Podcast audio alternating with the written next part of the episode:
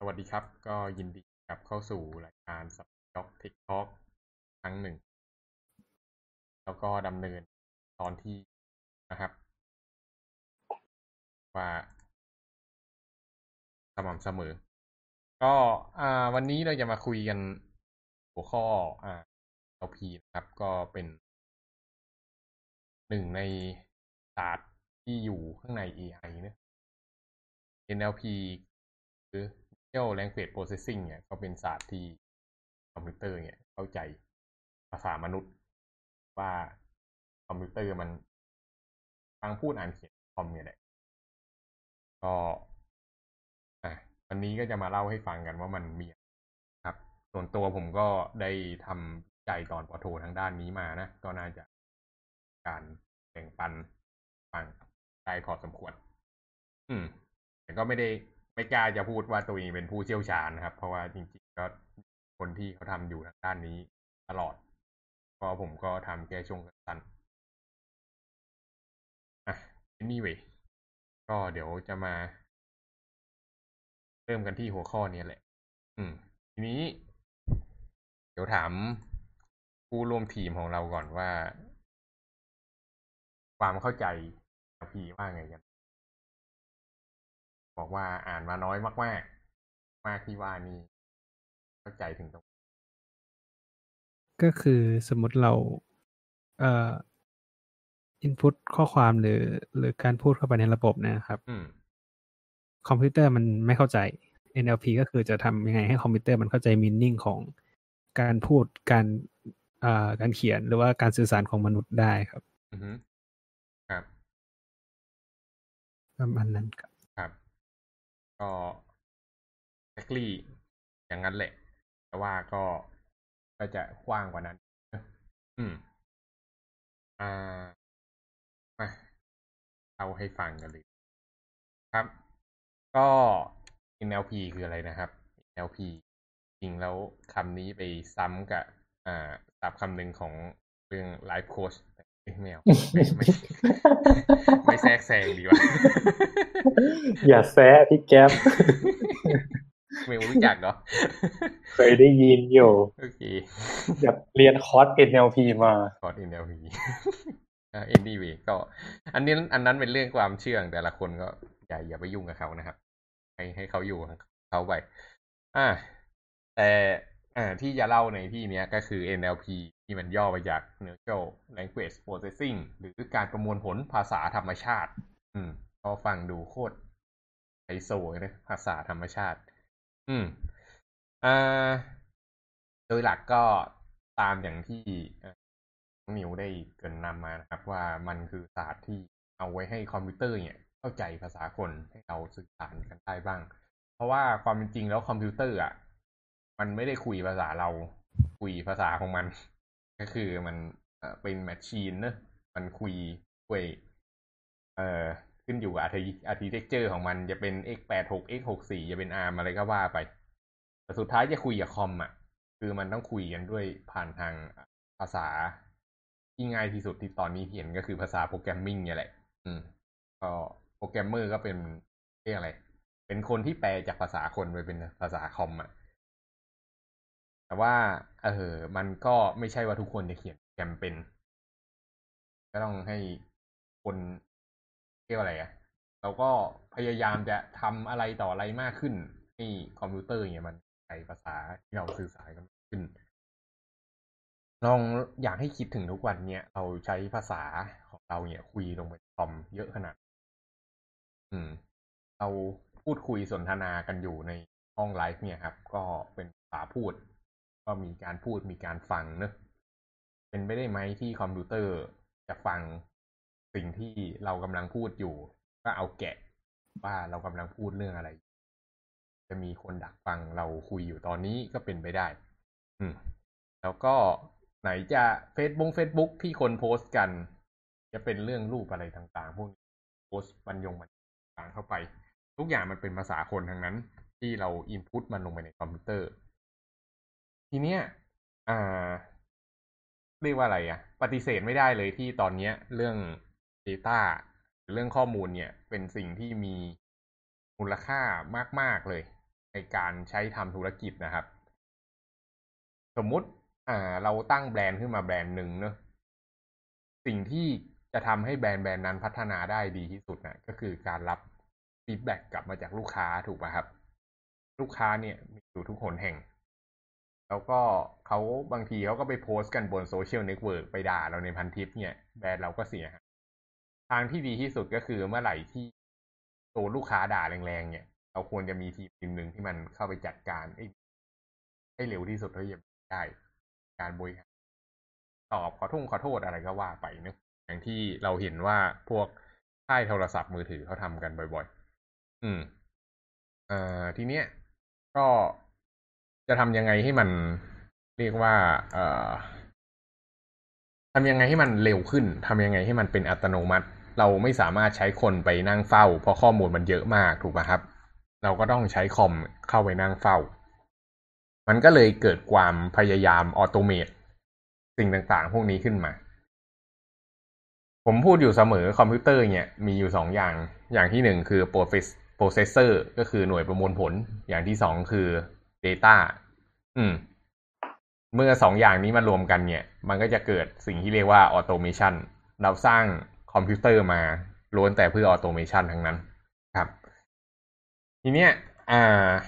ถ้าเกิดมีคนไปโพสต์ข้อความบนพันทิป เราจะรู้ได้ไงว่าคนคนนั้นมันพูดเรื่องอะไร ถ้าเราใช้คอมอ่าน อืม ถ้าเกิดพิจารณาลงไปในรูปแบบการทำงานของคอมพิวเตอร์ครับ เวลาที่คนมาโพสต์อะ มันก็คือ string ชุดหนึ่งถูกปะซึ่งมันไม่ได้สื่อความหมายอะไรกับคอมเลย มันเป็นแค่การ represent ค่าว่ามันเป็นตัวหนังสืออะไรมาต่อกัน แต่ทีเนี้ยหน้าที่ของนักวิจัยที่ทำ NLP อะครับ ก็คือพยายามหาให้เจอว่าความหมายของสิ่งที่คนพิมพ์ลงไปตรงนั้นน่ะ สิ่งที่คอมพิวเตอร์มันเห็นอยู่ตรงนั้นน่ะคืออะไร นั่นคือสิ่งที่อ่าเราจะวิจัยกันข้างใน NLP แต่ทั้งนี้ทั้งนั้นเนี่ยออันนั้นอะมันก็คือศาสตร์ของการอ่านเนอะความเป็นจริง NLP เนี่ยมันเกี่ยวกับทั้งสี่ศาสตร์หลัก ทั้งสี่ทักษะหลักของมนุษย์อะของภาษามีอะไรบ้าง ฟังพูดอ่านเขียนใช่ครับ ก็ฟังพูดอ่านเขียนทั้งสี่อย่างเนี้ยเราพยายามบรรจุเข้าไปเป็นทักษะที่คอมพิวเตอร์ทำได้ ถ้าจะให้พูดก็ทำให้คอมพิวเตอร์มันมีทักษะนั้นนั่นแหละ ฟังก็คือ speech to text เนอะอืม ก็ให้คอมพิวเตอร์มันเปิดไมค์แล้วเราก็พูดใส่มัน แล้วมันก็แปลงเป็นข้อความ หรือมันจะแปลงความหมายอะไรก็ตามทีอะ อืม ส่วนใหญ่เขาจะให้แค่แปลงเป็นข้อความเท่านั้นแหละ แล้วเราเอาข้อความไปโปรเซสต่อ อะ อันนี้ก็คือฟัง ส่วนพูดเนี่ยก็คือ text to speech เราพิมพ์ text ลงไป แล้ว อ่า เราก็เปลี่ยนมันให้เป็นเสียง อันนี้ก็ชัดเจนอยู่แล้ว อย่างเช่นอ่า Siri หรือ Google Assistant หรือ Alexa อะไรพวกเนี้ย เวลานั่นมันก็เราพูดกับมัน มันก็พูดกลับมากับเราทำตัวเหมือนจะเป็นคนอะไรประมาณนี้ อืมตอนนี้ก็คือทักษะการพูดก็เป็นฟิลของเขาไปอันหนึง อันนี้เป็นเรื่อง voice แต่ก็ยังนับได้อยู่ใน NLP เหมือนกัน อืม ส่วนทักษะที่ค่อนข้างจะถูกเอามาใช้เยอะที่สุดตอนเนี้ที่ค่อนข้างจะได้รับการโฟกัสมาก ๆ ก็คือเรื่องของการอ่าน เพราะว่าสุดท้ายแล้วเวลาที่เราทำงานอยู่กับคอมพิวเตอร์ มันก็ใช้การอ่านเป็นหลักเนอะก็คือเรามี string มาอันนึง แล้วเราก็ทำการ process string ว่า string ตรงนั้นน่ะ มันมีความหมายอะไรยังไง อ่า ก็อันนี้จะเป็นสิ่งที่เราจะพยายามมาแกะกันให้มากที่สุด อืม แล้วก็อีกทักษะทักษะสุดท้ายก็คือทักษะของการเขียน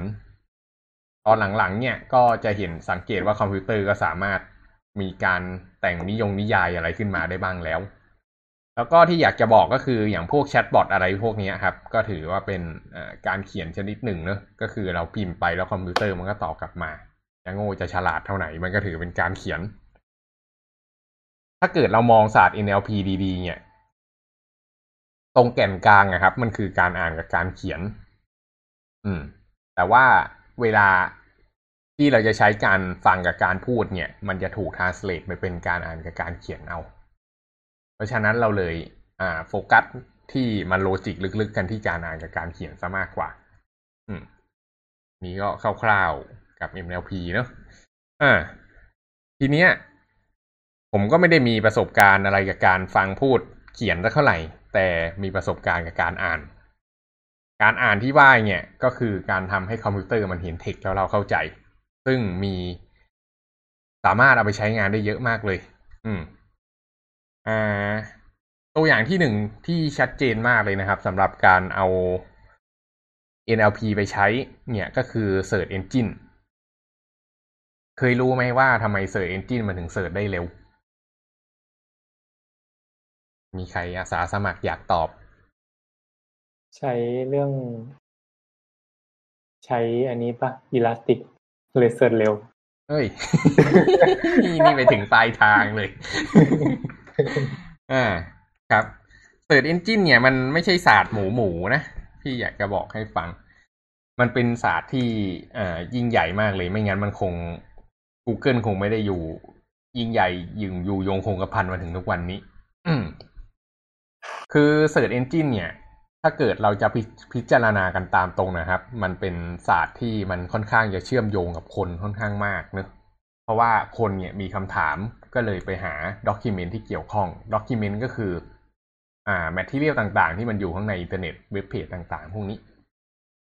Search Engine มันจะต้องประกอบด้วย crawler ใช่ไหม ตัวที่ไปดูดข้อมูลมาเก็บบน database อืมแต่ประเด็นก็คือ database ของ Search Engine เนี่ยไม่ใช่ database ปกติ มันเป็น database ที่ต้องมีลักษณะการเก็บแบบพิเศษ ซึ่งถ้าเกิดเราได้คุยกันในเรื่อง database แล้วเนี่ย ก็ใครไม่ได้ฟังก็ลองไปฟังดูในเรื่อง database นะครับ อืม เราจะใช้สิ่งที่เรียกว่าคอลัมน์คอลัมนา database อ่าคอลัมน์หน้า database ก็คือคอลัมน์เนี่ยมันขยายออกไปเรื่อยๆ โดยแต่ละคอลัมน์นะครับ คือแต่ละคำที่เราใช้ค้นหา แล้วเวลาที่มันไปเสิร์ชคำที่ต้องการก็คือมันจะดึงเฉพาะคอลัมน์ที่ต้องการขึ้นมาใช้ มันก็จะช่วย improve performance ได้มหาศาล ทีเนี้ย NLP มาใช้กับตรงนี้ตรงไหน NLP มาใช้ตรงนี้ตรงที่ว่า เวลาที่มันได้ประโยคมาประโยคนึงอะครับ มันจะแบ่งคำออกมาเนอะในภาษาอังกฤษก็อย่างเช่น I love you เงี้ย ก็มีสามคำถูกปะอ่า มันก็เอา I ไปใส่ที่คอลัมน์ I เอา love ไปใส่ที่คอลัมน์ love เอา you ไปใส่ ทีเนี้ยมันก็จะรู้ว่าด็อกิเมนต์เนี้ย ไอมีคำว่า I love you อะไรประมาณนี้ นี่คือหลักการทำงาน อืม ก็อาจจะยังไม่ซับซ้อนมาก แต่ลองคิดถึงภาษาไทยดูสิครับ ที่ไม่มีการตัดคำอะถ้าเกิดพิมพ์ว่าฉันรักคุณต่อกันอย่างเงี้ย คอมพิวเตอร์มันไม่รู้เลยนะ ว่ามันมีการแบ่งประโยคตรงไหน ถูกต้องไหมอืมเออ เพราะฉะนั้นภาษาไทยเนี่ยต้องมีการตัดคำซึ่งโอ้โหอันนี้เล่าได้เป็นชั่วโมง ครับ แต่ว่าเดี๋ยว เดี๋ยวเดี๋ยวข้ามไอ้ตรงนี้ไปก่อน สรุปก็คือไอ้ขั้นตอนการทำให้อ่าคำมันไปอยู่ใน database อย่างถูกต้องเนี่ย เขาเรียกว่าการทำ tokenization อืม นี่ก็คือการเอา NLP มาใช้กับ Search Engine เนะซึ่งส่วนใหญ่จะเป็นงานด้าน database มากกว่า Search Engine นอกจากนั้นเนี่ยก็มีอย่างเช่น sentimental analysis ก็คือการดูว่า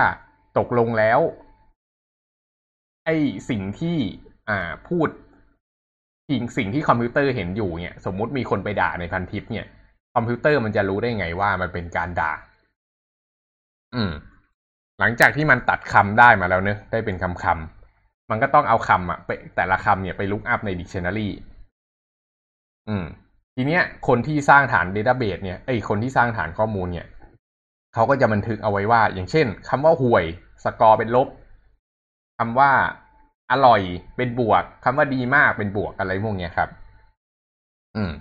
แล้วพอเขาตัดคำได้ มันก็จะมีลักษณะเป็นซีเควนต์ถูกป่ะครับ KFC ไก่ชีสอร่อยมากเลยอย่างเงี้ย อ่า สมมุติเนอะอ่า แล้วทีเนี้ย ถ้าเกิดมันเห็นคำว่า อร่อยมากเลยเงี้ยอร่อยก็เป็นคำบวกเนอะมากก็เป็น amplifier ก็ทำให้มันอร่อย ขึ้นไปอีกอะ อืม อ่า ก็ทีเนี้ย เราก็เอา ไอ้ซีเควนต์ตรงเนี้ยครับ มาพาสไอ้คำที่ไม่ได้เกี่ยวกับ sentiment ก็ให้คะแนนมันเป็นศูนย์ไป แต่อันไหนที่มันเป็นซีเมนต์ sentiment ก็อาจจะมีคะแนนโผล่ขึ้นมา แล้วก็จะทำตัวคูณตัวหารอะไรก็ว่าไป อันนี้ก็ไปลองหา paper อ่านกันดู เป็นข้อมูลพวกนี้มันเป็นอ่าเรียกอะไร มีพับปิดค่อนข้างเยอะอยู่แหละครับ นี้ก็คือ sentimental analysis ถามว่าอันนี้ใช้ทำอะไร อันนี้นี่ใช้ค่อนข้างเยอะมากเลย โดยเฉพาะช่วงหลังๆเนี่ยครับ ที่อินเทอร์เน็ตเป็นที่นิยม แล้วก็แบรนด์เนี่ยมีความจำเป็นที่จะต้องเออคอยดูแลลูกค้าที่อยู่ตามอินเทอร์เน็ตเนะเวลาลูกค้าไปโพสต์ด่าเราบนพันทิปเนี้ยก็ ถ้าเกิดเรามี crawler คอยเก็บอยู่ตลอดเวลาเนี่ยเราก็จะรู้ทันทีเลยว่ามีคนมาด่าเราแหละ อืม ให้เราเข้าไปรีบตอบก่อนที่จะเกิดดราม่าอ่าอันนี้ก็เป็นประโยชน์อย่างหนึ่งของแพลตฟอร์มพวกโซเชียลลิส t e n i n g โซเชียลมอนิเตอร์ลิงต่างๆนะครับ อืม แล้วก็อันเนี้ยนอกจากที่จะเอาไว้แก้พวกวิกฤตแล้วเนี่ย ยังเอามาหาดูได้ด้วยว่าอ่าพวกอ่าตอนเนี้ย sentiment การตลาดของเราอะเป็นยังไง สำหรับคนที่ทำ marketing เนี่ยเขามีความจำเป็นที่จะต้องรู้ว่าแบรนด์ที่กำลังทำอยู่ตอนนี้ครับ ลูกค้าชอบไม่ชอบอย่างไรชอบในหัวข้อไหนอะไรพวกเนี้ยเราก็สามารถดึงข้อมูลอ่าไปดึงข้อมูลทั้งหมด สมมุติไป crawl มาจากพันทิปไป crawl จาก Facebook จากทวิตเตอร์พวกเนี้ยมาเยอะๆเลย แล้วก็ข้อมูลที่ได้มาก็ทำการ sentimental analysis ในทุกๆข้อความอะแล้วเราก็ query เอามา analyze เราก็จะรู้ว่า อ๋อ โอเค ตกลงแล้ว ในช่วงเวลาเนี้ย แบรนด์ของเราดีไม่ดียังไง คนด่าเรื่องอะไรเราเยอะ เราได้ launch แคมเปญไปแล้วได้ผลเป็นยังไง อันเนี้ยก็เป็นการเก็บ feedback แบบที่เรียกว่าในสเกลที่ใหญ่มาก เพราะว่ามันเป็นไปไม่ได้อยู่แล้วใช่ไหม จริง ๆ ก็เป็นไปได้แหละ ที่จะเอาคนแบบไปไล่กวาดข้อมูลบนอินเทอร์เน็ตแล้วก็มานั่งวิเคราะห์อะแต่ว่าถ้าเกิดเราทำอย่างเงี้ย มันก็จะเป็น automate เนอะ โอเคพอเข้าใจไหมอืมอืม รู้สึกโซโล่มากครับ โอเค อะต่อมาอยากจะไปไกลกว่านั้นอีก อยากจะไปไกลกว่านั้นอีก อาจจะมีการทำ Machine Translation อ่า อย่างเช่น อยากจะให้คอมพิวเตอร์มันเข้าใจ สิ่งที่เราพูดลงไปอะครับ แล้วก็ให้มัน interact กับเรา ลองยกตัวอย่างเช่น Siri หรือ Google Map เอ้หรืออ่า Google Assistant อะไรพวกเนี้ย สมมุติเราบอกมันว่า เอ่ออะไรดีอะเออ นั่นดิ คอมพิวเตอร์มันก็ยังไม่ได้ดีขนาดนั้นนะอืม เราอาจจะบอกมันประมาณว่า เอ่อพาฉันไปร้านอาหารอร่อยแถวแถวนี้หน่อยอะไรเงี้ย อ่า สมมติ อ่า เราก็พูดไปเป็นเสียงเนอะ เสียงมันก็จะถูกทาสเลตไปเป็นข้อความ ข้อความตรงเนี้ยก็จะถูกแปลงไปเป็น อ่า ไปเป็นการหาความหมายอะครับ อืม ซึ่งเดี๋ยวในรายละเอียดของขั้นตอนการทำพวกเนี้ยเดี๋ยวจะเล่าให้ฟังอีกที อ่าแล้วทีเนี้ยคอมพิวเตอร์มันก็จะประมวลผล มันก็จะหาดูว่าตกลงแล้วอะคนอะ request อะไรมา มันก็จะหาอย่างเช่น พาไปหาใช่ป่ะ ก็คือเป็นการ request ร้านอาหารอร่อยอร่อยอย่างเงี้ย มันก็อาจจะหาร้านอาหารที่ได้คะแนนมากกว่าสี่ดาวอะไรพวกนี้ขึ้นไปมาโชว์ให้เราดู อืม อะไรประมาณนั้น แต่ทีเนี้ยมันก็จะมีคำถามว่าแล้วคอมพิวเตอร์มันจะเข้าใจความหมายได้ยังไง อ่า ครับ ทีเนี้ยเราก็จะมาลงลึกต่อกันลงไปเนอะว่าทำยังไงคอมพิวเตอร์ถึงจะเข้าใจความหมายได้ สำหรับภาษาอังกฤษเนี่ยครับ มันข้ามไปได้ขั้นตอนหนึ่ง ก็คือการตัดคำอืม เพราะว่าภาษาอังกฤษเป็นภาษาที่มีการเขียนคำเป็นเป็นคำแล้วก็เว้นวรรคคำแล้วก็เว้นวรรคไปเรื่อยๆอยู่แล้วเนี่ย เพราะฉะนั้นคำแต่ละคำเนี่ยมันสามารถเอาไปลุกอัพหาความหมายใน dictionary ได้เลย แต่ในทางตรงกันข้ามภาษาไทยเนี่ย เรียกว่าวิบัติมาก อืม คนจะทำ NLP ภาษาไทยนี่บอกเลยว่า เข้าไปด่านแรกก็เจอตัดคำภาษาไทยนี่ก็หงายหลังแล้วอะ่ะ อืม ถ้าเกิดอยากจะจบปอเอกอะ่ะ สามารถจบปอเอกด้วยตัดคำภาษาไทยได้พี่กล้าพูด ครับ ก็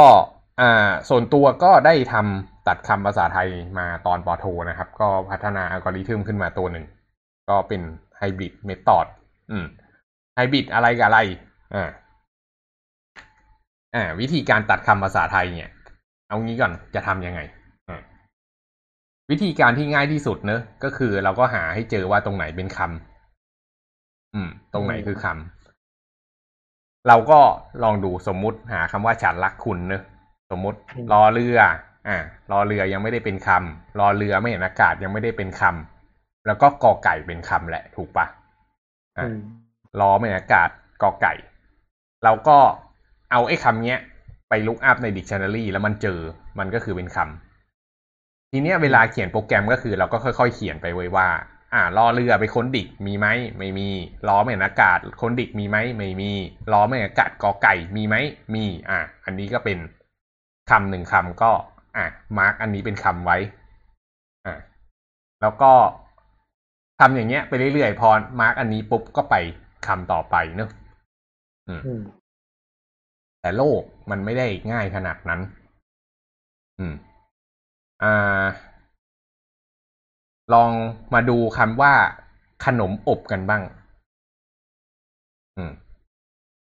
ขนมอบเริ่มจากขอไข่ถูกปะอืม อ่า ขอไข่ไม่มีไม่มีประเด็นอยู่แล้ว แล้วก็นอหนู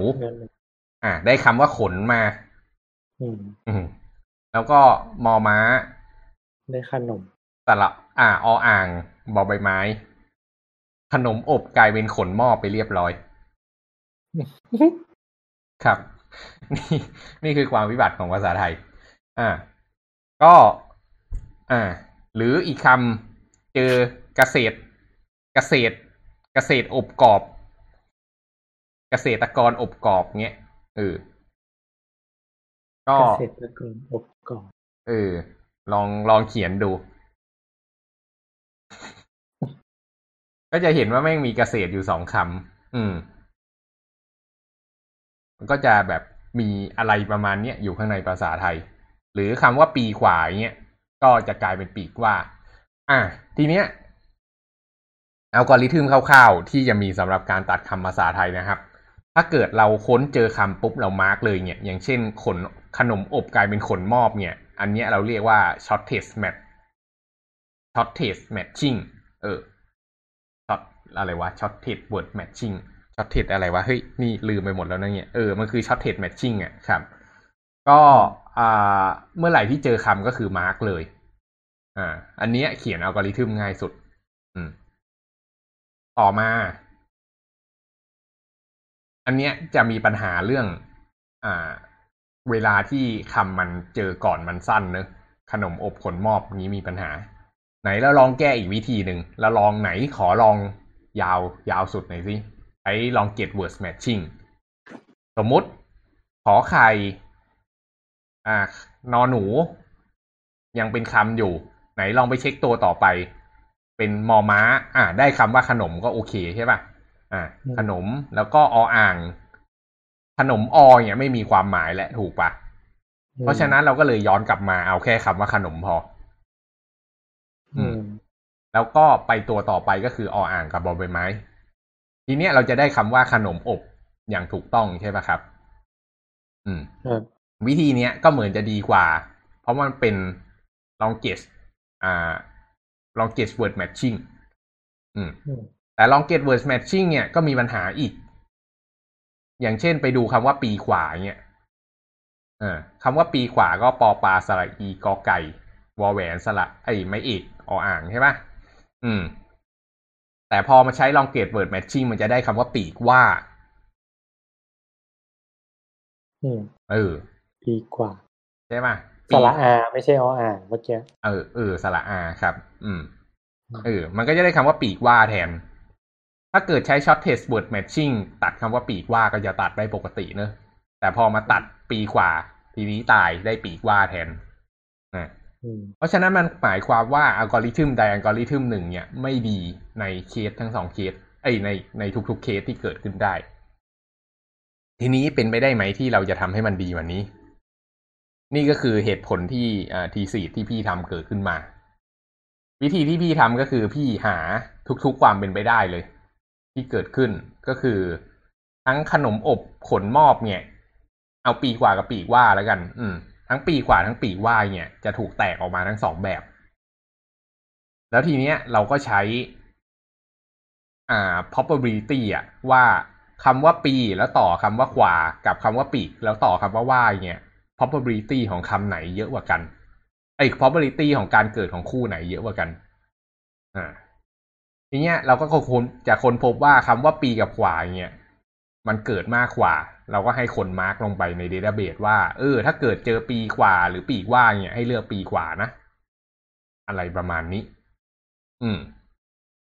อันเนี้ยเขาเรียกว่าใบแกรมอืมแล้วมันก็จะมีไตแกรมอะไรพวกนี้ขึ้นไปเรื่อยๆ ก็จะใช้สองคำสามคำสี่คำแล้วก็ใช้ค่า probability มันในการเลือก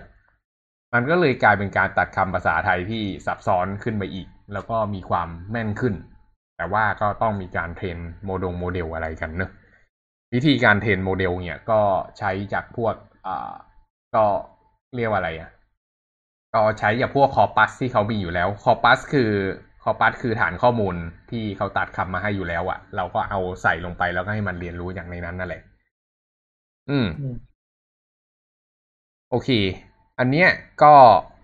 ไอวิวิธีที่การเทียบ dictionary เนี่ยครับ ดูว่าเมื่อไหร่จะตัดคำอันนี้เขาเรียกว่า dictionary base เนอะแล้วก็อีกอันหนึ่งเขาเรียกว่า ML base ML base เนี่ยก็อาจจะอาศัยอ่าตัวหนังสืออะว่า อ่า สมมุติเราก็เอาคำให้มันเทรนไปเนี่ย แล้วมันก็จะเรียนรู้ว่า เมื่อไหร่เจออะไรอะสมมุติเจอตัวการันเมื่อไหร่ใช่ป่ะ อันนั้นก็คือเป็นจุดที่มันจบคำอืมอะไรประมาณเนี้ยหรือว่าถ้าเกิดเจอกอไก่แล้วตามด้วยไม่อานากาศเนี้ยก็แปลว่าตัวต่อไปเนี่ยมันจะต้องเป็นสระแน่ๆ เอ้ย เป็นอะไร เรียกตัวเป็นตัวสะกดถูกป่ะ เออ มันจะต้องเป็นตัวสะกดแน่ๆเลย มันจะยังไม่ใช่ตัวจบคำอะไรพวกเนี้ยครับ อืม มันก็สามารถทำอย่างนี้ได้เหมือนกัน อืม เขาก็จะเอา อ่า เรียกอะไรอะ ตัวหนังสือพวกนี้ที่ตัดเป็นคำเรียบร้อยแล้วฟีดเข้ากับโมเดล Machine Learning แล้วไอ้ Machine Learning Model เนี่ยมันก็จะเรียนรู้ว่าคำที่มันต่อๆกันเนี่ย เมื่อไหร่มันควรจะตัด อ่า ซึ่งจากที่ได้ทำการวิจัยมาเนี่ย มันก็มีความมีความมั่วค่อนข้างเยอะ อืม มันมีความไม่ inconsistent เพราะว่าบางทีมันก็เจอคำนี้แทนที่มันจะตัด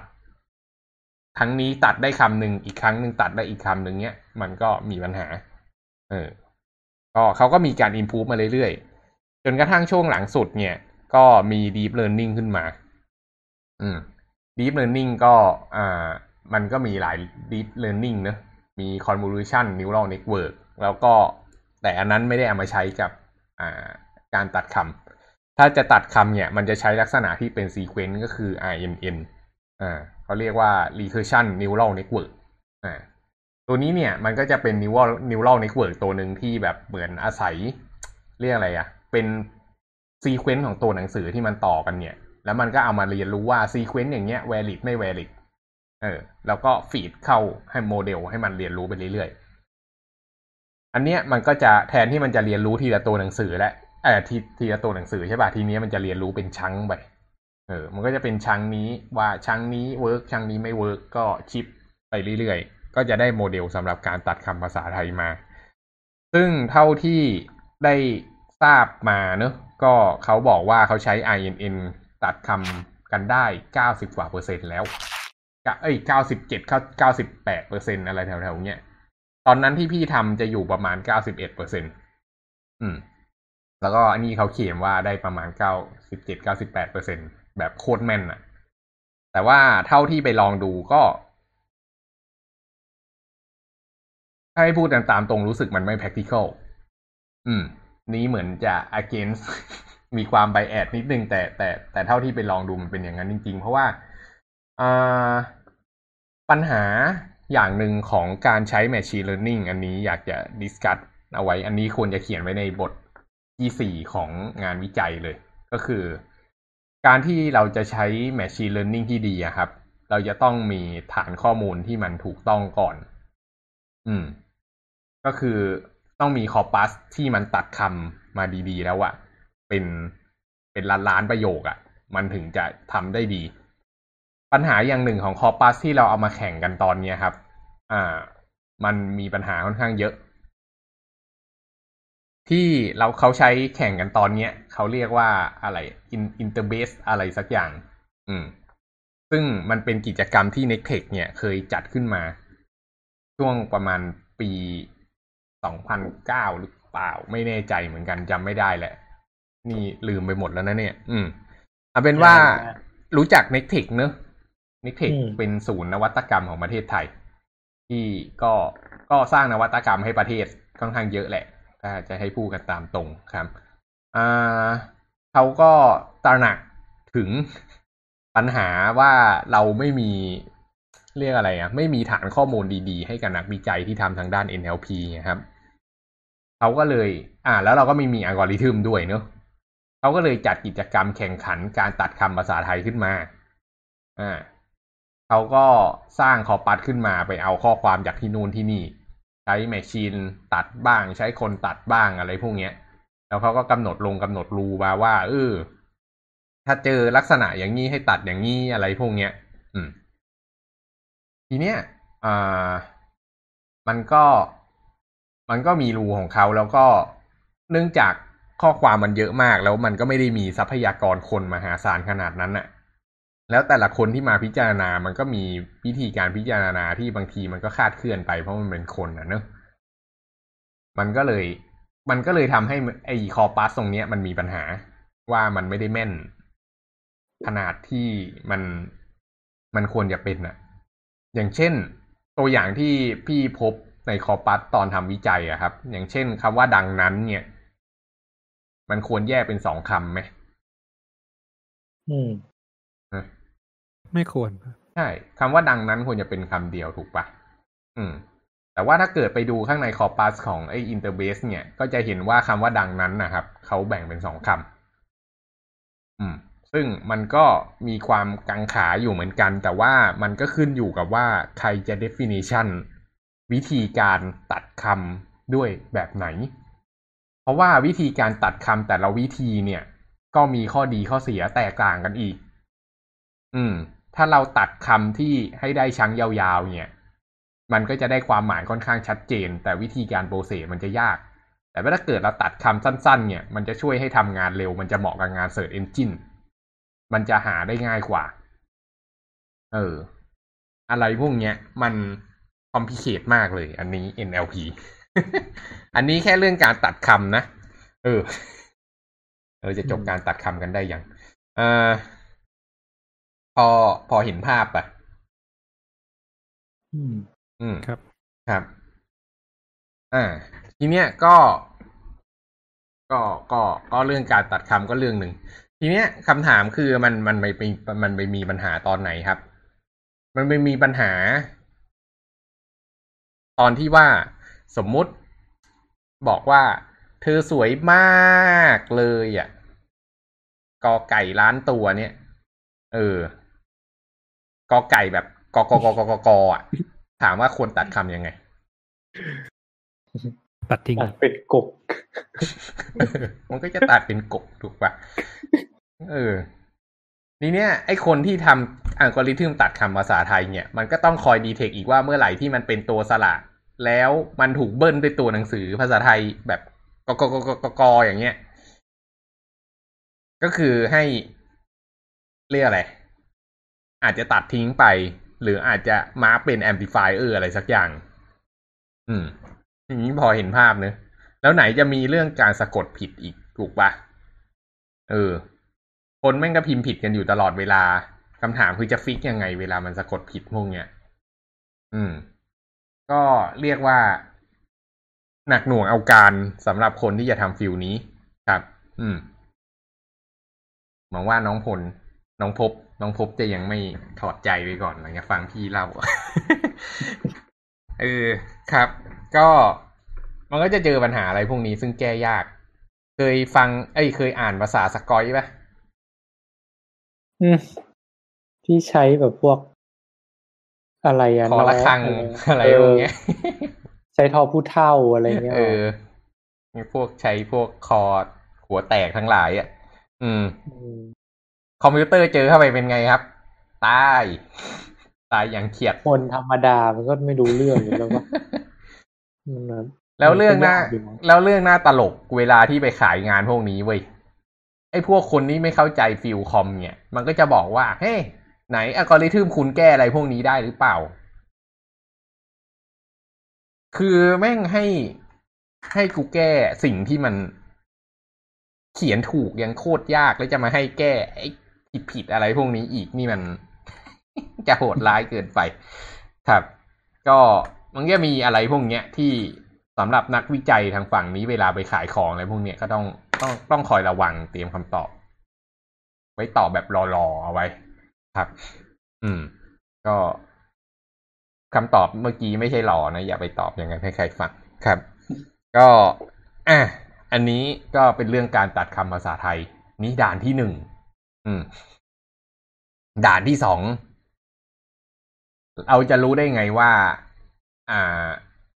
ไอ้คำที่เราตัดมาแล้วมีความหมายว่าไง เราต้องหา part of speech ครับ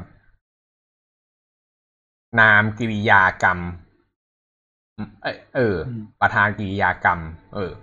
ก็ต้องหาเนื้อว่า เออ ในประโยคเนี้ย ใครเป็นประธาน ใครเป็นกริยา ใครเป็นกรรม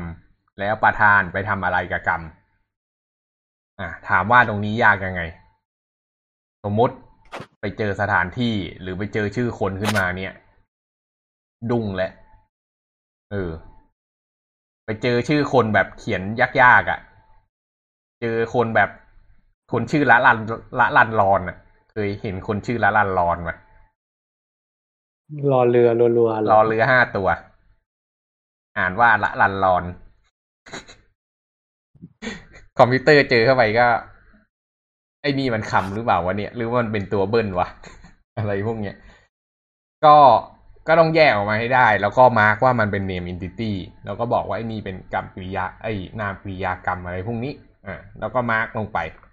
พอมาร์กลงไปปุ๊บเนี่ยก็ไปดูความหมาย สมมุติว่ามาร์กได้ถูกต้องเนอะแล้วก็ไปดูความหมายข้างใน อ่า dictionary หรือพจนานุกรมว่า อ่า ไอ้กริยานี้คืออะไร ทีเนี้ยมันก็จะมาได้ว่าตกลงมันเกิดอะไรขึ้นกับบริบทนี้กันแน่อันนี้ก็คือ POS ต่อมามันก็จะมีประเด็นเรื่อง เมื่อไหร่เราควรจะจบประโยคอีก อืม ฉันกินปลาหมากินข้าวเงี้ยที่ไงกูนึกประโยคอะไรขึ้นมาเงี้ย ฉันกินข้าว แมวกินปลา อ่า โอเค ฉันกินข้าวแมวกินปลา อันเนี้ยเป็นประโยคเดียวหรือสองประโยค สองประโยค เออ แต่มันเว้นวรรคแต่มันเขียนติดกันเป็นปืดเลยนะ อืม มันก็ต้องใช้ POS ไง โอเค ครับ อันเนี้ยก็แล้วแต่คนจะนิยามอีกเนอะ อืม มันก็มีการนิยามหลายแบบ นิยามเมื่อจบ context หรือนิยามแบบที่เมลบอกก็คือดูจาก POS ถ้าดูจาก POS เนี่ยก็จะมีปัญหาเรื่องอ่าประโยค ความรวมอีก เออ ประโยคความรวมยังไม่เท่าไหร่ไปเจอประโยคความซ้อนเข้าไปเงี้ยเราจะแบ่งได้ไงว่าเมื่อไหร่ควรจะกรุ๊ปนี้ ไอ้กรุ๊ปไอ้ตรงเนี้ย ให้มันเป็นประธานที่มันไปทำกริยาที่มันอยู่ข้างหลังใช่ปะ เออมฉันที่ตื่นตอนเช้ากำลังเดินไปแปรงฟันเนี้ยมันคือประโยคเดียว หรือมันคือสองประโยค มันคือสองประโยคใช่ปะอันเอนี้อคือเอาไว้ทำในนิยายอะ เออ แล้วคือเพราะคนปกติคงไม่พูด เออ แต่ประเด็นก็คือ ถ้าเกิดเราจะทำ machine translation เราก็ต้องทำให้มันเข้าใจในสิ่งพวกนี้ อืม ก็อันนี้ ก็เป็นอีกปัญหาหนึ่งเนอะที่อ่าจะทำให้คอมพิวเตอร์เนี่ย มันอ่านแล้วมันมันต้องเข้าใจอะเออเวลาอ่าลองจินตนาการว่าสมมุติเราทำ Siri เราเป็นคนพัฒนาโปรแกรม Siri ให้มันเข้าใจความหมายของคนนะครับ แล้วคนก็พูดประโยคความซ้อนเข้าไปอะ แล้วคอมพิวเตอร์มันจะ แล้วเราจะ parse ยังไงให้เข้าใจ เออ นี้ก็เป็นอีกหนึ่งชาเลนจ์อืม พูดแต่เรื่องยากๆเนอะอืมครับ ก็ แต่ว่าตอนเนี้ยมันมันไม่ได้ยากขนาดนั้นแล้ว เพราะว่า เออเครื่องมือต่างๆ มันก็ดีขึ้นเนอะคืองี้เรื่องหนึ่งที่อยากจะบอกเนี่ย ก็คืออ่าเรียกอะไร ภาษาไทย NLP ภาษาไทยเนี่ยค่อนข้างยาก อันนั้นจบจบเรื่องความยากของของการพงการพาสอะไรไปแล้วเนอะก็ขอขอปิดแต่เพียงเท่านั้นว่าตกลงแล้วมันอ่า เรียกว่ามีอะไรยังไงบ้างในการทำในขั้นลึกอะ่ะ อืม แต่ทีเนี้ยก็อยากจะมาแสดงความคอนเซิร์นของภาษาไทย เขาบอกว่าทุกวันนี้คอมพิวเตอร์มันเป็นสิ่งที่สำคัญมาก ๆ เลย แล้วมันก็คงจะอยู่ต่อไปเนอะแต่ว่าไม่แน่ภาษาไทยอาจจะหายไปก่อนคอมพิวเตอร์ เพราะว่าคอมพิวเตอร์ไม่เข้าใจภาษาไทย ก็เป็นเรื่องที่ เป็นประโยคที่ฟังแล้วก็น่าคิด เพราะว่า เออ เพราะว่าถ้าเกิดคนรู้สึกว่าการใช้ภาษาไทยเนี่ยทำให้การทำงานการทำธุรกิจมันมีปัญหา เขาก็จะเลือกไปใช้ภาษาอังกฤษแทน eventually เพราะว่าคุณก็อ่านภาษาอังกฤษได้เหมือนกันถูกปะทุกวันนี้เราก็ทำอย่างนั้นอยู่เหมือนกัน ค่อนข้างเยอะด้วย อืม ปัญหาที่มันเกิดขึ้นเนี่ย มันเกิดจากนักวิจัยของเราน้อย อย่าว่าแต่นักวิจัยเลย แค่โปรแกรมเมอร์ที่ผลิตออกมาแต่ละปี เราก็เห็นอยู่ว่าออกมามีคุณภาพสักกี่คนกัน แต่ละปีที่จบจบมาหาลัยกันออกมาเนี่ย แล้วเหลือสักกี่คนกันที่ไปทำงานวิจัยทางด้าน NLP ถ้าไปนับหัวเนี่ยในประเทศไทยเนี่ยบอกเลยมีไม่ถึงร้อยหัว ที่ทำเรื่อง NLP ทั้งๆทที่มันเป็นเรื่องที่ขาดแคลนมาก ๆ เลย อืม ก็อ่าเขาก็ก็ก็พยายามกันแหละ ทุกคนก็เห็นปัญหา แล้วก็เห็นว่ามันเป็นโจทย์ที่จำเป็นต้องใช้ ทีเนี้ย มันก็เลยเกิดสภาวะที่ว่า เออ มันก็ต้องทำอะนะ n e c t e c ก็เลยจัดประกงประกวดอะไรขึ้นมาอย่างที่เห็น เขาก็มีการรวมไลบรารีต่างๆ ตัว n e c t e c เองเนี่ยก็มีการเปิดไลบรารีออกมาให้โหลดไปใช้ แต่ ก็ด้วยเหตุผลอะไร ก็ตามเนี่ย ไอ้ไลบรารีของ n e c t e c ที่เอามาใช้เนี่ยก็ไม่ได้ฟรีร้อยเปอร์เซ็นมันไม่ใช่ไม่ฟรีร้อยเปอร์เซ็นมันมันเอามาใช้ฟรีแต่มันมีการติดพันธสัญญาอะไรบางอย่างว่าจะต้องอ้างว่ามาใช้กับ n e c t e c อะไรพวกเนี้ยพวกบริษัทอะไรพวกเนี้ยก็เลยรู้สึก แล้วมันก็ไม่ได้เป็นโอเพนซอร์สแบบที่จะไปคอนทิบิวได้แบบ แบบเปิดใจอะ่ะ เออ มันก็เลยไม่ได้ถูกต่อยอดเท่าที่ควร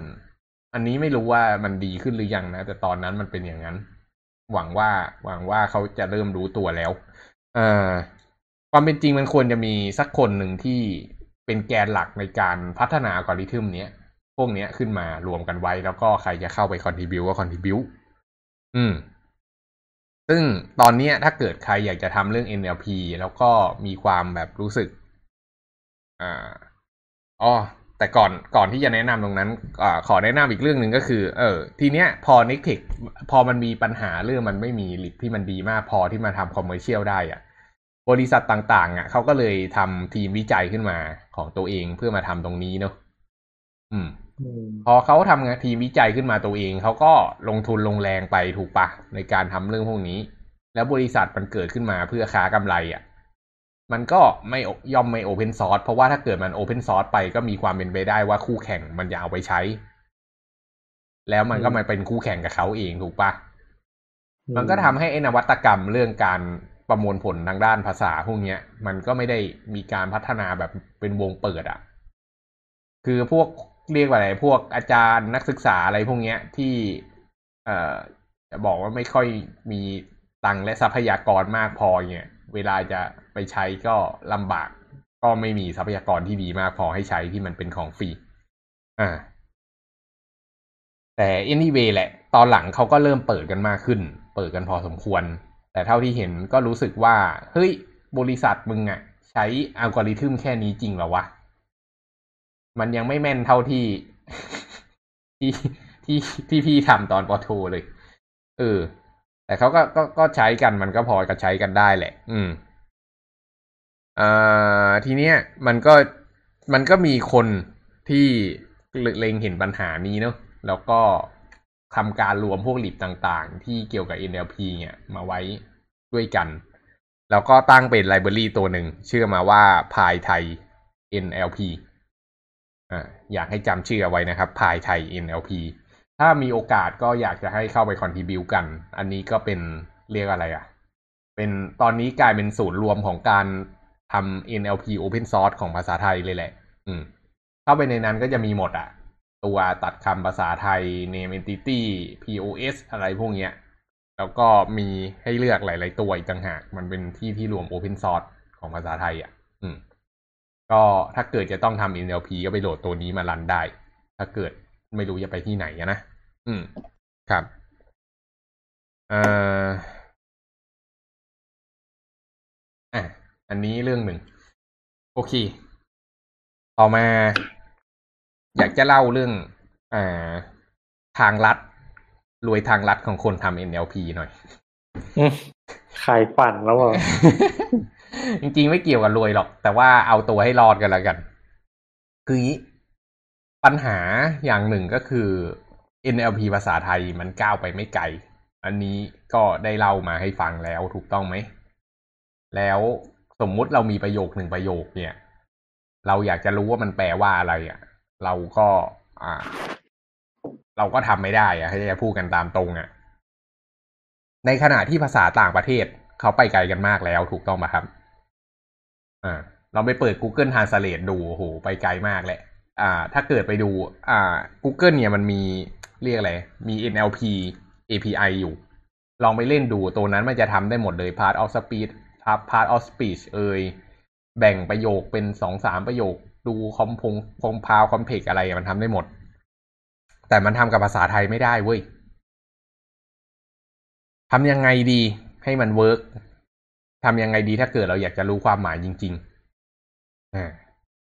วิธีการทำก็คือเราเอาภาษาไทยนะครับ ไปใส่ใน Google Translate มันก็จะได้มาเป็นภาษาอังกฤษเนอะแล้วเราก็เอาภาษาอังกฤษใส่เข้าไปใน Google API ไอ NLP API ทีนี้เราก็จะรู้ความหมายของประโยคนั้นแหละอืมนี่คือวิธีการรวยทางลัดครับ อืม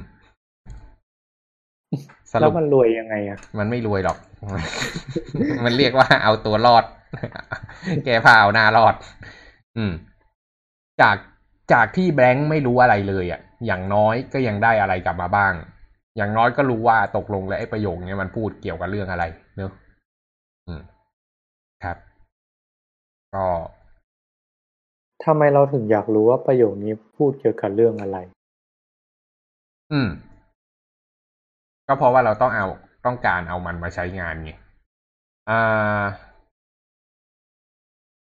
จะบอกว่าไงดี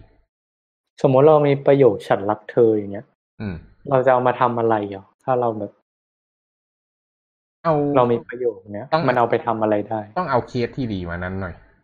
เคสที่ดีมากว่านั้น อย่างเช่น สมมุติเราเป็นเจ้าของ KFC เราทำมาเราเป็นฝั่งฝ่าย marketing ของ F KFC เนอะอืม ทำ social listening ใช่แล้วทำโซเชียลลิส t น n ิ n งอยู่ แล้วเราอยากรู้ว่าลูกค้าของเราพูดถึงเรื่องอะไรเป็นส่วนมากอะ่ะ อืม ทีเนี้ยเราจะต้องเอาคำต่างๆของลูกค้าเข้าไปวิเคราะห์ไอ้ประโยคที่ลูกค้าเขียนอะไปวิเคราะห์ถูกป่าว่าลูกค้ามันพูดถึงเรื่องอะไร อืมเออก็คือทำ sentiment อืม analytic เนี่ยหรอเออ อะ หรือเอางี้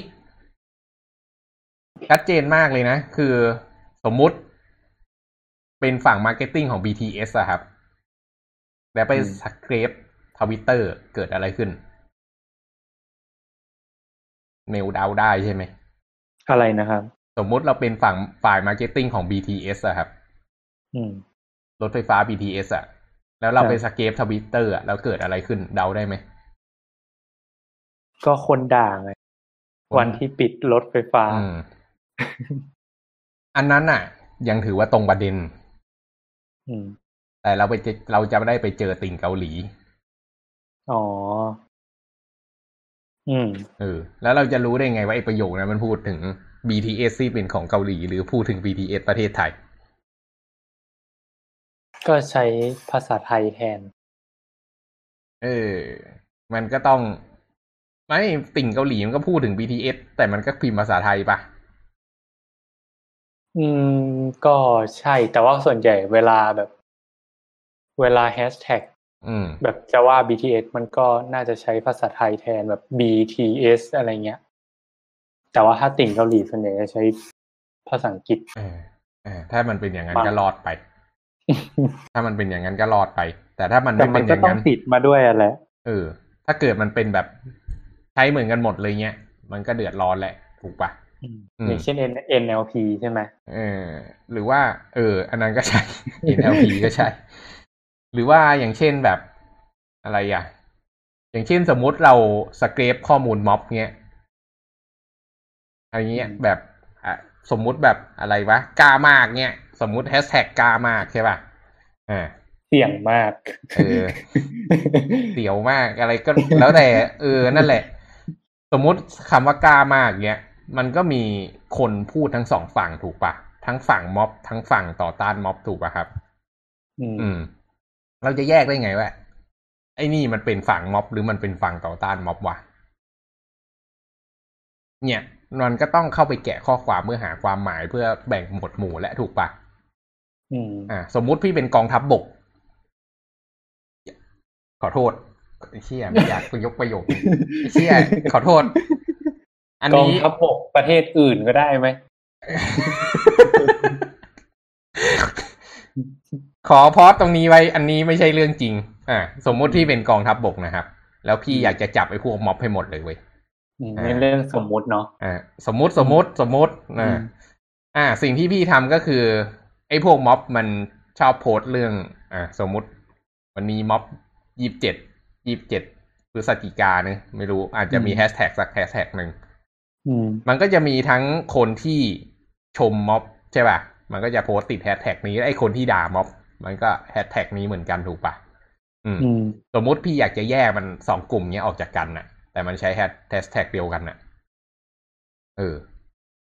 ทีเนี้ยเราก็ต้องไปวิเคราะห์ความหมายหาให้เจอว่า ไอ้คนที่ชมกับไอ้คนที่ด่ามันแยกยังไง เอออือมแล้วทีเนี้ยพอมันแยกออกมาปุ๊บเราก็จะได้ ประโยคทั้งสองกลุ่มที่มันแยกออกจากกันไอ้กลุ่มที่ไอ้กลุ่มที่ชมม็อบเนี่ยไอ้กลุ่มที่สนับสนุนม็อบเนี่ย เราก็จะทำการมาร์กmark list เอาไว้ว่าไอ้พวกเนี้ยมึงเตรียมตัวได้เลย เดี๋ยวกูจะไปจับมึงให้หมด อืม อืมใครโพสต์บ่อย ๆ ไปหา frequency ได้เลยอะไรพวกเนี้ยครับ อือืมมส่วนอีกฝั่งหนึ่งก็ปล่อยมันไป พวกนั้นเป็นอยู่ฝั่งเดียวกัน อืม ครับ อืมอืม อ่าทีเนี้ยก็กองทัพบกเนี่ยก็เลยแน่นอนเขาเต็มใจที่จะจ่ายเงินให้กับแพลตฟอร์มพวกนี้อยู่แล้ว เพื่อที่จะได้ข้อมูลพวกนี้มา แล้วก็ทำเองทำ machine learning อะไรพวกนี้ เพื่อหาแยกออกมาแล้วก็จะได้กลุ่มออกมาหมดเลยว่าอ๋อไอ้พวกนี้เฮียนี่อินฟลูเอนเซอร์นะโพสต์บ่อยแล้วมีคนรีทวีตเยอะอะไรพวกเนี้ยต้องรีบสอยเออ อะไรพวกนี้ครับ อันนี้ก็เป็นวิธีการอีกวิธีการหนึ่งที่เอามาใช้เรื่อง NLP นะครับ ก็ เป็นบวกเป็นลบก็แล้วแต่คนมองอืมอืมอ่าจบสรุปผมไม่ได้เป็นกองทัพแล้วผมไม่ได้อยู่ฝั่งไหนก็ครับคือมันเอามาใช้ ก็คือภาษาไทยอะมันทำยากอืมหมายถึงว่า ในอืมการเอามาวิเคราะห์ว่าเพื่อแบ่งกลุ่มหรือว่าดูกระแสอะไรต่างอืม อืมๆอืมใช่แต่มันก็ถ้าเกิดลงไปดูลึกๆจริง ๆอะนะมันก็จะมองเห็นแพทเทิร์นเล็กอยู่แหละ เออ ว่า เออ มันก็มักจะมีคำนี้ติดมาอะไรพวกเนี้ย อืม แต่บางทีมันต้องลงไปถึงคอนเทกต์ของประโยคที่เขาพูดขึ้นมา มันก็จะมีความซับซ้อนขึ้นหน่อยแต่ถ้าเกิดอยากจะไปทำถึงตรงนั้นน่ะ ก็ต้องต้องประมวลผลเยอะขึ้น อืม เวลาที่เราทำวิจัยกันพวกเนี้ยเราก็อยากจะโมมันไปให้ถึงที่สุดไง แต่เราไม่มีปัญญาเราก็เลยไปใส่ Google Translate แล้วก็ยิงเข้า NLP API อืม อืม แล้วทีเนี้ยก็เอาไอ้รีเซลที่ได้จาก NLP API อะ มาทำการ categorize อีกทีหนึ่ง ทีเนี้ยก็จะแยกประโยคออกมาเป็นทั้งสองฝั่งได้ โดยที่ไม่จำเป็นต้องทำ NLP ภาษาไทยให้ครบวงเออครับ นี่ก็เป็นวิธีการแฮกอืมขอเสริมนิดหนึ่งได้ไหมครับ อืมพอดีไปเจอมาน่าสนใจ อืมคือ NLP มันเป็น AI ใช่ไหมฮะใช่ AI มันก็จะมี มันจะมีเลเวลของมันนะครับ อืมทีนี้เดี๋ยวจะไล่ให้ฟังจากเลเวลแรก อืมเลเวลแรกก็คือเป็น lexical analysis อืมก็คือที่พี่กัฟบอกคือการตัดคำใช่ไหมฮะครับ ดูว่าตรงนี้เป็นคำตรงนี้เป็นอ่าเป็น paragraph ตรงนี้เป็น sentence อืมอันนี้คือ lexical analysis อืมเลเวลต่อมาก็คือเป็น syntactic analysis อันนี้ก็คือ part of speech อืมที่พี่กัฟพูดไปก็คือดูว่ามันเป็น noun เป็น verb เป็น object เป็น preposition อะไรอย่างเงี้ยครับ อืม ครับ เลเวลต่อมาเราก็พัฒนามาที่ semantic analysis อืม อันเนี้ยก็คือต้องรู้แล้วว่าประโยคนี้มีความหมายว่าอะไร อ่า ใช่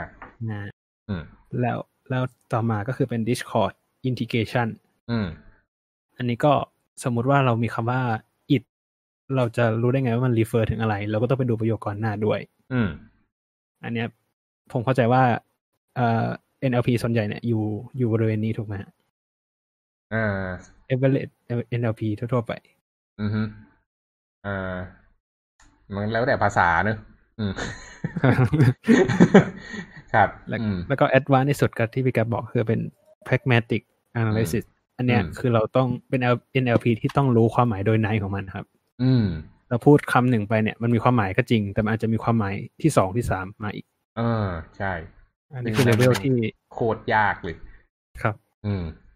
ครับ ก็ขนาดคนบางทีมันยังแยกไม่ได้เลยอะ อืม ใช่ อืมก็อันนั้นก็เป็นเลเวลของของของเรียกอะไรของการทำ NLP เนอะอืม ครับ ทีเนี้ย เออสำหรับคนที่จะทำเรื่อง AI Machine Learning อะ ผมอยากจะเตือนเอาไว้อย่างหนึ่งก็คือ เออ มันบางทีอะโลกมันไม่ได้ร้อยเปอร์เซ็นมันเป็นโลกของความน่าจะเป็น อืม คือในวงนักวิจัยกันเองเนี่ย เราเข้าใจดีว่ามันเป็นเรื่องของความน่าจะเป็นเราไม่สามารถทำร้อยเปอร์เซ็นได้หรอก เราก็พยายามทำให้มากที่สุดเท่าที่เป็นไปได้แหละ แต่ว่าพวกมนุษย์ทั่วไปอะครับ พอมันขึ้นเป็นคอมพิวเตอร์แล้วอะมันมักจะ expect ความเป็นไปได้แบบร้อยเปอร์เซ็นต์เพราะว่าพวกเขาอะไม่มีความเข้าใจว่าอ่าพวกเขาไม่มีความเข้าใจว่าคอมพิวเตอร์มันมันมันทำงานยังไงอะ แล้วเขาก็จะคิดไปเองว่าโอ้คอมพิวเตอร์มันคงต้องฉลาดสุดๆไปเลยอะอืม อยากจะยกตัวอย่างอย่างเช่น อ่า สมมุติดูตัวอย่างอย่างรถเทสลาอย่างเงี้ยที่ระบบออโต้ไพลอตที่ขับ ที่ที่วิ่งวิ่งกันเนี่ย มันก็วิ่งออกมากันตั้งเป็นหลายเป็นไม่รู้กี่ล้านล้านกิโลแล้วอะ่ะ อืม เยอะมากเลยถูกปะอืมแต่การประสบอุบัติเหตุเนี่ย มันก็มีเกิดขึ้นบ้าง นิดหน่อยอืมแต่นับครั้งเข้าใจว่ายังไม่ถึงสิบครั้งซะด้วยซ้ำอืม แต่เมื่อไหร่ที่รถเทสลาเกิดเป็นข่าวประสบอุบัติเหตุเพราะระบบ autopilot ขึ้นมาเนี่ย มันก็เป็นข่าวคึกโครมขึ้นมาว่า เนี่ย ก็เพราะว่าระบบ autopilot เนี่ยทำให้เกิดการสูญเสียเกิดขึ้น แต่ไม่เคยไปดูเลยว่า stat ของการประสบอุบัติ ประสบอุบัติเหตุด้วยคนที่ขับเองเนี่ย ความเป็นจริงแล้วสูงกว่าระบบ autopilot เยอะมาก อันเนี้ยเป็น bias ชนิดหนึ่งของมนุษย์ ที่มี expectation กับการมองโลกที่มันไม่ไม่ตรงกับความเป็นจริงอย่างที่มันควรจะเป็น ซึ่งถ้าเกิดเรามาทำเรื่อง AI machine learning แล้วไปทำอะไรที่มันเกี่ยวกับชีวิตคนนะครับ หรืออะไรพวกเนี้ยก็อยากให้ concern ให้ดี เราไม่ได้มีปัญหาเรื่องกฎหมายนะ เออ เรื่องกฎหมายมันไม่ไม่ได้มีใครมาควบคุมเราในเรื่องนี้ แต่มันมีคนที่มันมี expectation ที่มันผิดมนุษย์มนาทำให้เราทำวิจัยยากขึ้น แต่ถามว่ามัน valid ไหม มันก็ valid อย่างเช่น อ่า เคสที่เราเคยคุยกันไป อย่างเช่นเราไปตรวจ สมมติเราทำตรวจฟิล์มมะเร็งปอดเนี่ย อ่า เอาฟิล์ม เอาฟิล์มภาพปอดมาสแกนเพื่อหามะเร็งอะการตรวจไม่เจอมันเป็นเรื่องใหญ่ เออ แต่การตรวจเจอเนี่ยแล้วให้หมอไปเช็คมันก็ยังพอจะโอเค เพราะฉะนั้นน่ะ สมมุติว่า ไอแมชชีไอ้ AI ที่เราทำไปเพื่อไปวิเคราะห์เนี่ย มันไปสแกนฟิล์มเอ็กซเรย์แล้วมันบอกว่าไม่ได้เป็นมะเร็ง ปรากฏว่าคนแม่งกลับบ้านไป กลับมาอีกทีหนึ่ง เป็นมะเร็งระยะที่สามเนี่ยใครรับผิดชอบ อืม ก็ไม่ได้ไม่ได้อยากจะขู่นะว่าอยากให้ เอ่อ อยากให้เอาเรื่องนี้ใส่ไว้ในใจด้วยเหมือนกัน อืม เพราะว่าเราเองก็คงจะรับผิดชอบไม่ได้เพราะคอมพิวเตอร์มันเป็นคนทำเนอะเออ มันก็เป็นโมเดลที่มันเป็นโปรแกรมขึ้นมา เออ ก็นั่นแหละครับ เดี๋ยวอีกหน่อยอะถ้าแต่ผมอะส่วนตัวก็ยังสนับสนุนทำให้คอมพิวเตอร์อะมันฉลาดกว่าคนเนอะในเมื่อตอนนี้คนอะทำได้เดซเซอะสมมุติหมอทำได้เก้าสิบห้าเปอร์เซ็นต์ถ้าคอมพิวเตอร์มันสูงขึ้นไปอีกเป็นเก้าสิบแปดเปอร์เซ็นต์เนี้ยก็แปลว่ามันมันดีกว่าคน แล้วก็ถ้าเกิดมันไปถึงจุดนั้นได้เนี่ยอีกหน่อยมาตรฐานต่างๆ ในการทำโน่นทำนี่ของการใช้ชีวิตของเรามันก็จะดีขึ้นไปด้วย ดยใช้คอมพิวเตอร์ทำไปทั้งนั้น อืม ก็จะเป็นการอัตโนมัติไปทั้งหมด ก็ขอเป็นกำลังใจให้นักวิจัยทุกคนครับเออโอเค น่าจะประมาณเนี้ยที่พี่จะมาเล่า มีใครมีคำถามอะไรอยากจะเสริมกันไหมครับ ผู้ฟังทางบ้านวันนี้เห็นมีอยู่พอสมควร สามารถแชทเข้ามาถามคำถามได้นะ ไม่มีเลย ไม่มีเลยอะไร ไม่มีไม่ผู้ถึฟังงผมไม่มีคำถาม ไม่มีคำถามแสดงว่าพี่อธิบายดีมากใช่ไหมหรือว่าพี่อธิบายไม่เข้าใจอะไรเลยสักอย่างเขาชงมาอย่างนี้จะเล่นยังไงล่ะครับครับดีก็ ถ้าไม่มีใครมีคำถามไม่มีใครอยากจะเสริมอะไรก็เราก็จะจบแต่เพียงเท่านี้เนอะก็ประมาณชั่วโมงนึงแล้วที่พูดอยู่คนเดียวครับ จริงๆไม่ได้พูดอยู่คนเดียว น้องก็พูดด้วยนิดหน่อยครับ อ่า วันนี้เริ่มจะเบอเบอเว้ยอะครับ อยากรู้เกี่ยวกับ text summarization อืม อยากรู้ว่าอะไรอะครับคำถามกว้างเกินไป text summarization คร่าวๆก็คือ อยากรู้ว่า text มันเกี่ยวกับอะไรใช่ไหมอยากรู้ว่ามันทำงานยังไง โอเค อ่า ก็อย่างที่พี่บอกอะครับ มันก็ต้องเริ่มจากตัดคำเนอะตัดคำได้ปุ๊บ แล้วก็เอามาหา อ่า เอามาหา part of speech เพื่อดูความหมายต่างๆ อืม เสร็จแล้วเราก็ เอาไปแปลความอะ อืม แต่ทีเนี้ยไอ้ text summarization เนี่ยมันมีความแบบที่ว่ามันค่อนข้างคอมพิเคทมากเลยนะ น้องไม่ได้ทำหัวข้อนี้ใช่ไหม ถ้าน้องทำหัวข้อนี้นี่จะดูเดือดมาก อ่า คือ text summarization นะ ขั้นที่หนึ่งคือเราจะต้องเข้าใจก่อนว่าประโยค ไม่ใช่ประโยค อ่า บทความที่เราได้มามันพูดถึงอะไร มันจะต้องทำการ ทำความเข้าใจเกี่ยวกับประโยคไอ้กับบทความนั้นอะให้ได้ก่อนว่ามี main idea มี supporting idea อะไรบ้างใช่ไหมหลังจากที่มันรู้ตรงนั้นเสร็จปุ๊บเนี่ย มันจะอยู่ในรูปแบบของการ encode ในของคอมพิวเตอร์ ขั้นตอนสุดท้ายที่คอมพิวเตอร์จะต้องทำนะครับ ก็คือการเอาไอ้สิ่งที่มันเข้าใจในหัวคอมพิวเตอร์ตรงนั้นอะถ่ายทอดออกมาเป็นเทคเพราะฉะนั้นมันจะต้องใช้สองศาสตร์ก็คือศาสตร์ของการอ่านกับการเขียน อืม ก็คือคอมพิวเตอร์ตรงเนี้ยจะต้องเขียนออกมาให้ได้ด้วยครับผมให้ text summarize นะครับนี่ text summarize นี่คือแบบเวลาเรา search เว็บแล้วมันใต้ลิงก์เว็บมันก็จะมีข้อความอันนี้คือ text summarize ไม่ใช่ อันนั้นอันนั้นมันเป็นแค่ meta tag description ครับอ๋อ text summarization เนี่ย สมมุติว่าเราอ่านข่าวข่าวหนึ่งนะครับ แล้วสรุปออกมาเป็นประโยคประโยคเดียวอะ อืม เราจะเจอที่ไหนบ้างครับ ในชีวิตประจำวันเราจะเจอที่ไหนบ้าง โอ้โห เจอเยอะนะพาดหัวข่าวไง อันนั้นคือคนทำหรือเปล่าครับอันนั้นคือคนทำไง แต่ถ้าเกิดเราจะให้คอมทำอะอันนี้คือมีมีใช้จริงหรือยังครับ มีใช้จริงดิอ่าเอ่อคืองี้ อยากจะยกตัวอย่างอีกอันหนึ่ง ที่มีการใช้งานแล้วจริง ๆ เลยอะคือเรื่องการอ่านกฎหมายนะครับ อันนี้เป็นศาสตร์ที่นักเรียกว่าอะไร นักกฎหมายจะได้ชนกับตรงนี้เต็ม ๆ เลยกับเรื่อง NLP คือเวลาเขาพิจารณากฎหมายนะครับเขาจะพิจารณาจากคดีเดิมๆที่มันเคยถูกตัดสินมาแล้วว่า ถ้าเกิดเจอเคสอย่างเงี้ย แล้วจะตัดสินว่ายังไง อันนี้เข้าใจปะ มันก็จะมี reference อยู่สองอัน อันที่หนึ่งก็คือกฎหมายรัฐธรรมนูญ กับอีกอันหนึ่งก็คือคำพิพากษาที่เคยถูกพิพากษามาแล้ว อ่า เวลาที่ทนายความเขาจะไปสู้กันในชั้นศาลเนี่ยเขาก็จะไปทำการ research ไอ้กฎหมายรัฐธรรมนูญที่เขาต้องรู้อยู่แหละมันเป็นดิกชันนารีในหัวของเขา แต่อีกอันหนึ่งที่เขาต้องทำเพิ่มอะก็คือเขาต้องไปทำวิจัยมาว่าไอ้หัวข้อที่เขากำลังสู้เนี่ย มีเคสออกมาท่าไหนบ้าง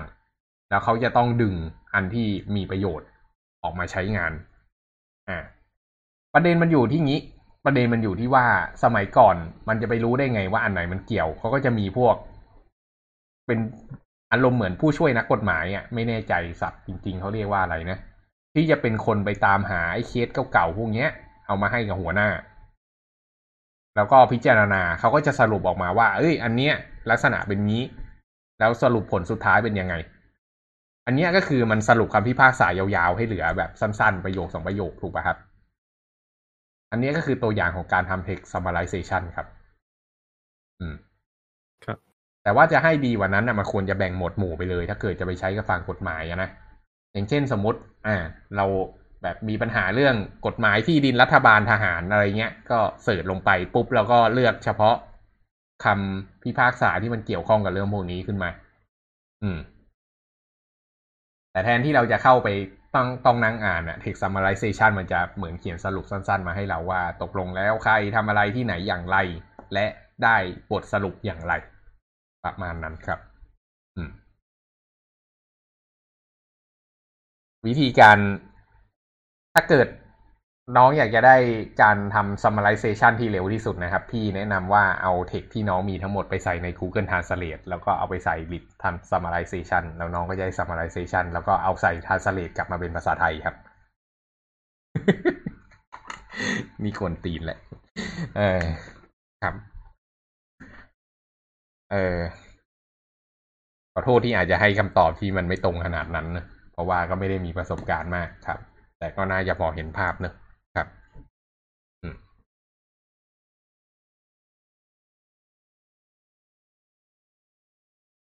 การพิมพ์ครับ รอการพิมพ์ก่อน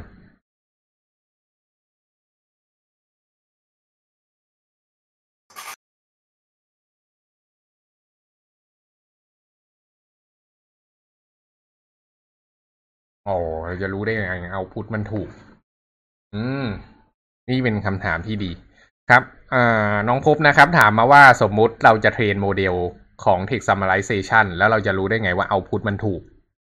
แล้วเพราะว่าตอนบทสรุปมันเป็นได้หลาย ๆ แบบเนอะ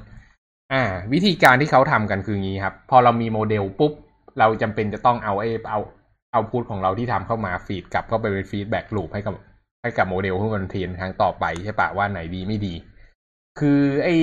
ไอ้ output ที่ได้ออกมาเนี่ยมันมันเป็นภาษาคน แต่ว่า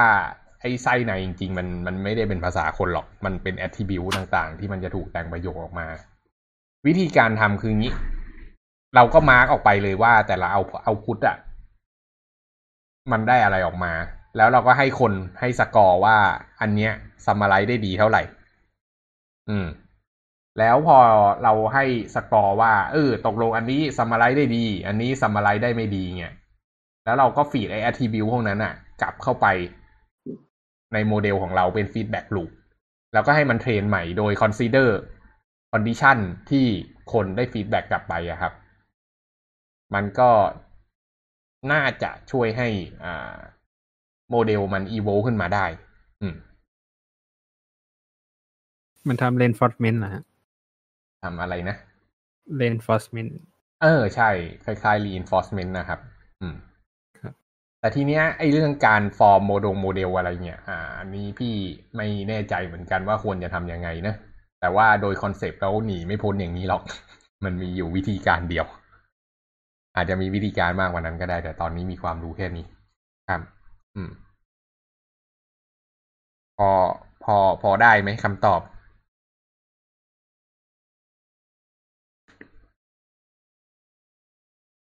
อครับ โอเค มีใครมีคำถามอะไรอีกไหม ถ้าไม่มีเราจะจบรายการเท่านี้แล้วนะครับ วันนี้ ก็ประมาณนี้ ครั้งหน้าเราจะคุยอะไรกันดีครับน้องอืมเราคุยอะไรกันดีๆหลีดหมดหัวข้อแล้วเหรอ ไม่เอา IPv6 แล้วกันเมลเอ่ออ่าอันนี้คือพี่แก๊ปจะอธิบายใช่ไหมเมลอธิบาย จะพยายามอ่านให้เยอะๆแล้วกันนะ จะได้พูดรู้เรื่องมากขึ้น อืมอืมเฮ้ยครั้งก่อนโอเคโยโอ้โหครั้งก่อนพี่ดีใจจะตายเมื่อวานมาเล่า IPv โอ้ให้พี่จะรู้เรื่อง อืมก็ครั้งนี้เดี๋ยวมาดู IPv6 กันละกันว่า อ่ามันเรียกว่าอะไรทำไมมันมันมันมันใช้งานยังไง เอางี้กันละกัน อืม แล้วมันต่างกับ v4 ยังไงประมาณเนี้ยคอนเซ็ปที่อยากจะรู้อะ อืม อืม งั้นก็ประมาณนี้ละกันรายการของเราวันนี้ งั้นครับ พวกเราก็เขาจบไปแต่เพียงเท่านี้